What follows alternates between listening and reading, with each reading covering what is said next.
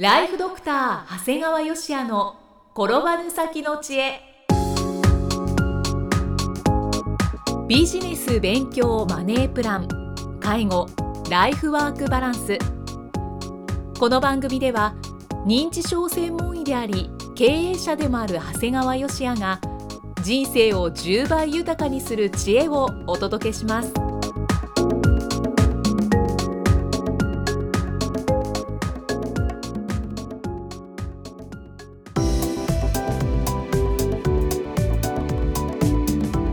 こんにちは、生きみえです。ライフドクター長谷川芳也の転ばぬ先の知恵、今回はだいはちじゅうさんかいめです。長谷川先生、今回もよろしくお願いします。よろしくお願いします。今回はどんなお話でしょうか？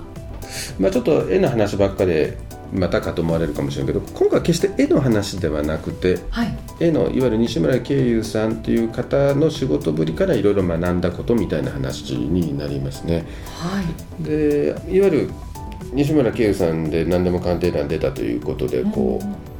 うご家族遺族の方があのアトリエをやってんだよね。はい、うん、だからそのアトリエを訪ねてきました。は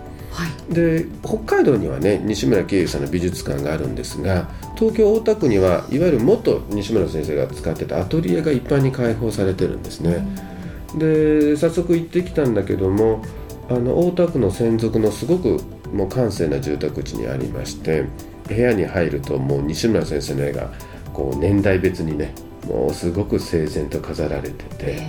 て、でパリでの展覧会のポスターもきちんと所蔵されてるんだよね。そうなんですね。でそこで知ったんだけど、そのポスターの中の一つがね、まあ絵が好きな人なら分かると思うんだけど、藤田嗣治さんや長谷川清さんとの合同展覧会なんかのポスターもあるんだよね。これね、僕実はこの藤田嗣治さんも長谷川清さんもとても好きな人なんですね。ただ全然違うんだよ、絵はね。はいはい、でこのさんにんが合同で展覧会と思ってね、うん、そのこと全然知らなかった。もうこれだけでもちょっと大興奮だったんだけども、うん、でその日はねの日曜日の朝だったんだけども、長女さんがご案内いただいて、はい、もう本当に西村先生が一人パリに渡ってっちゃって、で最後は家族を呼び寄せたんだけど、その前に長女さんだけで呼び寄せた話とかね、でパリのノートルダム寺院の近くの住んでたって話だとか、その一区画先にピカソが住んでたよなんて話とかね。すごい、うんまあ、細かいこと言うとこう相続時の絵画の評価方法についてまで教えていただいてね。あ、そんな話まで。結構ね、その売れた作家画家さんなんかはもうすごいものすごい価値が出ちゃうわけじゃないですか。はいはい、でそれ相続払おうと思うととても大変なわけですよ。だからそんなものをいかに評価をできるだけ下げて、そうでなければある程度こう寄贈してするっていうのはもうやらざるを得ないことみたいなんですね。まあ、大切なことですよね。あのちなみに私が所有しているこの何でも鑑定団でせんまんの値段がついたバンブーといえば、はい、パリの自宅ににねんかんほど飾られてたそうで。そうなんですか。はい、だから長女さんもすごく思い入れがあって、で, はい、でそれがそのまま日本のある方が買われてというところまでは知ってるみたい。うーん、でそこからは、まあ、どういう形か知らないけど僕のところへ来たということなんですね。はい、ネットオークションを経てっていうことなんですね。えー、改めて素晴らしい価値ある作品をお持ちということですね。ということでね、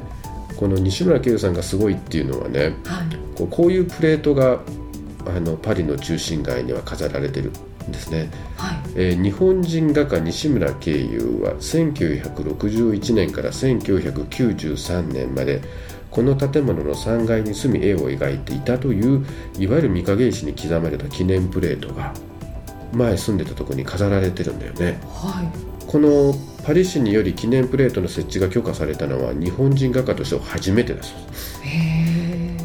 ー、で一区画先にはピカソが同じようなことが掲げられているそうで、やっぱりすごい人なんだよ。すごいですね。うん、だからやっぱりなんとなくね、この西村先生を見出したカン・ワイラーっていう人がいわゆるもともとピカソを世に送り出したということがあって、はい、西村先生自身も多分にねピカソを意識してたみたいですね。ああ、そうなんですね。だからなんかこう戦後間もない時にね、そんな時にもうピカソを意識してるようなスケール感ってすごいなと思ってね。確かに。だからぜひ皆さんもこの西村慶友さんの、まあ、北海道のね美術館はなかなか行けないんだけど、東京のこのアトリエなら訪問されることはおすすめしますし、土曜日以外は電話予約すれば予約が合えば行けるみたいですので、はい、私の知り合いもこれ聞いて早速行かれまして、すごく満足して帰ってこられましたので、ぜひ私も行きたいと思います。そうですね、あのくれぐれもお電話だけは予約してから行かれるといいと思いますし、はい、あこんな絵の鑑賞の仕方もいいなと、いわゆる美術館の堅苦しさじゃなくて、いわゆるアトリエの中でこう娘さんにこう説明してもらいながらっていうのはとてもいいなという気がしますので、はい、あのぜひおすすめです、はい、でね、この中でお話ししててね、僕はこう西村先生すごいなと思ったのがね、仕事の進め方なんですよ。で、まあ、西村先生はだいたいスケッチに行ってもだいたい概略をさささっと書いて、あと大部分はアトリエで仕上げたなん知ってたんだけど、その中でね本当にじゅってんの絵を同時進行してたんだって。えー、今のじゅってんも要するに一つの絵をバーッと絵、ね、絵描く人って描くのそうやって描くのかなと僕は思ってたんだけど、はい、じゅってんを同時進行して、はい、いっこに集中するんじゃなくて、今日はなんとなくここかな、今日はこれかな、あでもこっちもちょちょちょちょちょかな、でしばらくさちょっとここがちょっと遅れてるからこれやるかなみたいな感じで、はい、で結果的にいっかげつ経つとじゅっさくひん全部が完成するみたいなんだよね。え全部書きかけで止まりつつ作っていって最終的には全部バチッと仕上がるんだって。じゃあ自分の中ではじゅってん全部が想像図というか完成図がもうできてる。イキさんのその貧相な発想ではちょっと分かんないからあんま考えない方がいいんじゃないまあ彼は彼なりの考え方でやってたわけですよ、まあ、要するにもうじゅっさくひんをということなんだよねはい、はい、失礼しました。画家って難しいと思うのね。画家ってね、描きたいばっか描いてれば全然個性がないって言われるし、同じ絵ばっか描いてるとマンネリって言われちゃう意味でね、まあ、難しい、難しいね。だから本当にね、僕はよく言う努力の選択と分配がすごく大事なんだよね。なるほど。要するによくどういうふうに選択してどういうふうに自分の力を分配させるか、だからそれがすごい上手な人だったんじゃないかなと思うのね。でも娘さん曰く、娘さんはこんな言い方してた。今日はこの絵が描きたいな、今日はこの絵が描きたいなって結果的にじゅっさくひんのバランスが取れてたっていうんじゃないかな。だからきっと西村先生自身に聞いたら好きなところ好きな絵を描いてたんだよみたいな感じで言うんだけど、ただその中で若干そう選択と配分をうまくしてたんじゃないかなっていう気はあのしていますね。まあ、だから結果的にはすごく多作、たくさんの絵を描かれてた方になるみたいで、はい、でこれはね実は画廊からするとねいってんあたりの価値が下がるからあんまり好まれんかったんだけど、なるほど。でも西村先生はそのやり方を絶対崩さなかったって言ってましたね。ただね、ちなみにねやっぱこれもピカソ意識しとったんかなと思って、はい、ピカソってねいわゆる生涯にいちまんごせんてんの油絵とじゅうまんてんの版画、さんまんよんせんてんの挿絵、さんびゃくてんの彫刻と陶器を制作し、一応ギネスに最も多作な美術家として記されてるんだよね。え、挿絵がさんまんよんせんてん。そうなんですよね。えー、生きてる間にそんなに絵って描けるものなんですね。まあ、ピカソのやちゃちゃちゃっていうのが多いあるからね。でもやっぱりいろんな意味でピカソの多作さをね意識してるんかなというところでね、はい、僕なんでこの西村先生の仕事の仕方ってすっごい関心があったかっていうのはね、はい、あの自分もよく人に言われるんですよ。なんか集中してませんねって、まあ、当然僕と西村先生を比較するのはおこがましいんだけど、僕は自分の法人はよっつあって、でそれ以外にみっつの エヌピーオー 法人とみっつの社団法人、あとごしゃのコンサル、あとまあ講演なんかっていうふうにある意味こうあれもこれもやってんだけど、自分の中ではすごくこう常にこう努力をね、今日はどこに選択してどの程度配分させようかっていうことをすごくさせていて、傍から見るとすごい大変そうに見えるんだけど、本人としては結構いろんな経験ができて楽しいんだよね。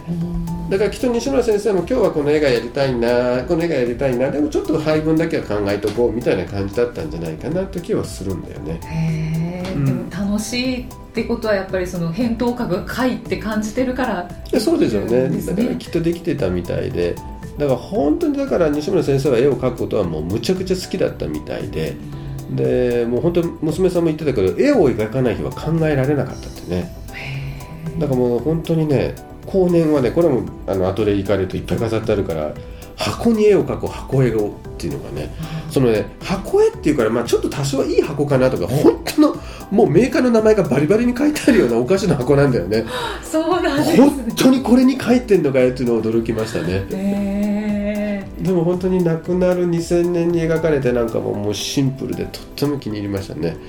この箱絵見られるだけでもいいんじゃないかなと思います。ぜひ見たいですね。ぜひ、まあ、イキさんも口だけじゃなくて行ってきてください。いや、行きます行きます。でも本当にあの何でも鑑定団でも、うん、あの西村慶佑さんがご紹介されていて、うん、箱絵が最後の方に出てましたけど、うん、それを見た時に、あ、これ箱絵をコレクションしたいって思う人いるだろうなって、うん、と思いますね。感じました。だから、まあ、生きて元気なうちはそういう対策もかけるわけなんだけど、もう年を取ってそれほど力が出なくなっても、それでも絵を描くこと好きだから、ちっちゃな箱にちょちょちょっと描くようなものをね、やってたんだと思うんだよね。だからもう最後体が弱って入院したこともあったんだけど、もう絵が描けないってことで、もう数日で帰ってきちゃったみたいで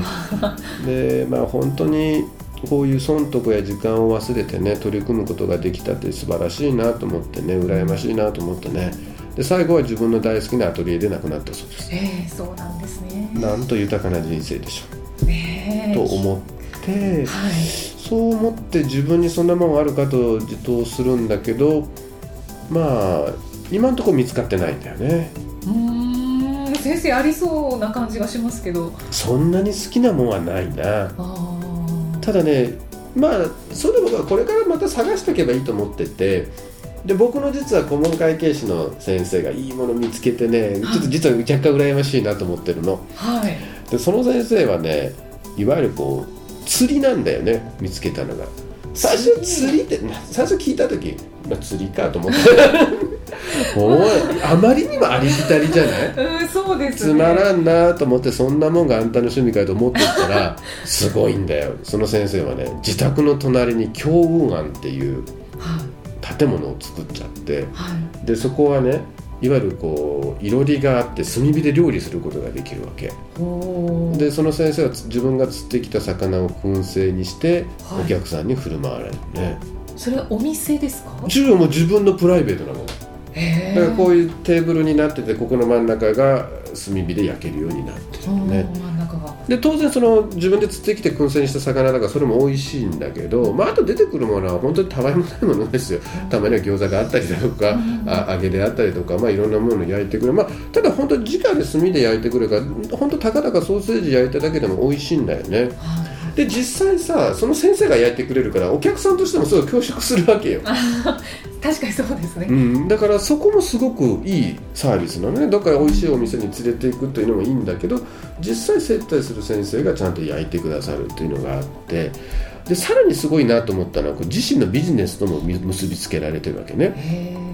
今までお店で接待してたお客さんをその強運案というところで接待しますから、もちろんですが経費が削減できるわけだよね。なるほど、はい、うん、で、一方でこう会計事務所の方からは個人として利用料を取ってますから、はい、これは不動産収入として計上ができますので、普通で個人だけの建物だったら経費にできないんだけど、いわゆるこれ不動産業になりますから、こう建物の減価償却も個人の経費にできちゃうんですね。さすがと思ってね。で、間違いなく言えるのは、釣りが大好きだというのは間違いないわけ、うん、釣りが大好き、もうこれ間違いない趣味なんで、はい、釣りが大好きなだけじゃなくて、さらに自分の大事なお客さんを最高の接待をし、さらに経費を節減して個人の節税までしてしまうって見事やなと思ってね。本当ですね、うん、こうやっぱり、ね、こうならんとやっぱり続かんなと思ってね。だからすごい口実ができてるのね。いや、もうちょっとお客さんになる魚がなくなってきたんで、ちょっと頑張って釣りに行かなきゃ、ちょっと頻度が上がったりとかねまあでもなんとなく、まあ言われてみるとみたいな感じになってくるしね。趣味だけじゃちょっとっていう、やっぱそうだよね。だって例えばじゃあお魚、例えばひゃっぴきぐらい釣れちゃった時もある。でそれどうするのって、うん、近所に配っただけで終わりになってたら、なんとなくそれで終わるよね、はいはい、それをきちっとさ燻製にするのも全部自分でやられるんだよ。ちゃんと燻製にして、それをまたそれをお客さんに出して、さらに新たなこう喜びをクリエイトさせてるあたりは素晴らしいなと思ってね。ちょっと悔しいんだけどねうまいこと見つけたなと思ってね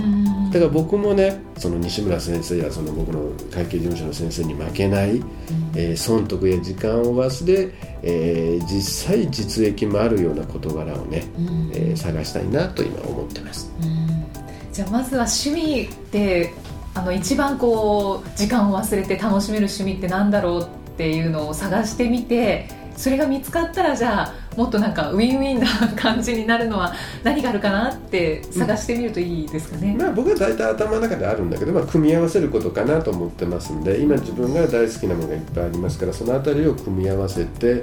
まあ、なおかつちゃんと儲かるとは言わんけどね実益になるようなことが答えかなと思ってます、うん、まあゆっくりあの考えさせていただきますけど、はい、イメージはちょっとできてます、ね、あそうなんですね、はいぜひね聞いていただいている皆さんも自分の趣味ってなんだろうとちょっと考えてみてじゃあなんか実益になるだろうかっていうところを考えるともっと楽しいかもしれないですねそうですねはい。長谷川先生今回もありがとうございましたありがとうございました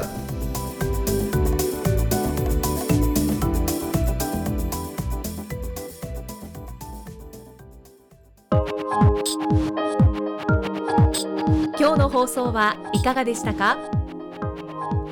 番組ではご感想や長谷川芳也へのご質問をお待ちしています。番組と連動したウェブサイトにあるホームからお申し込みください。ユーアールエル は エイチティーティーピーコロンスラッシュスラッシュビーアールエーアイエヌハイフンジーアールドットコムスラッシュピーオーディーcast スラッシュ http コロンスラッシュスラッシュブレインハイフン ジーアールドットコム スラッシュポッドキャストスラッシュです。それではまたお耳にかかりましょう。この番組は提供ライフドクター長谷川芳也プロデュースキクタスナレーションは生きみえによりお送りいたしました。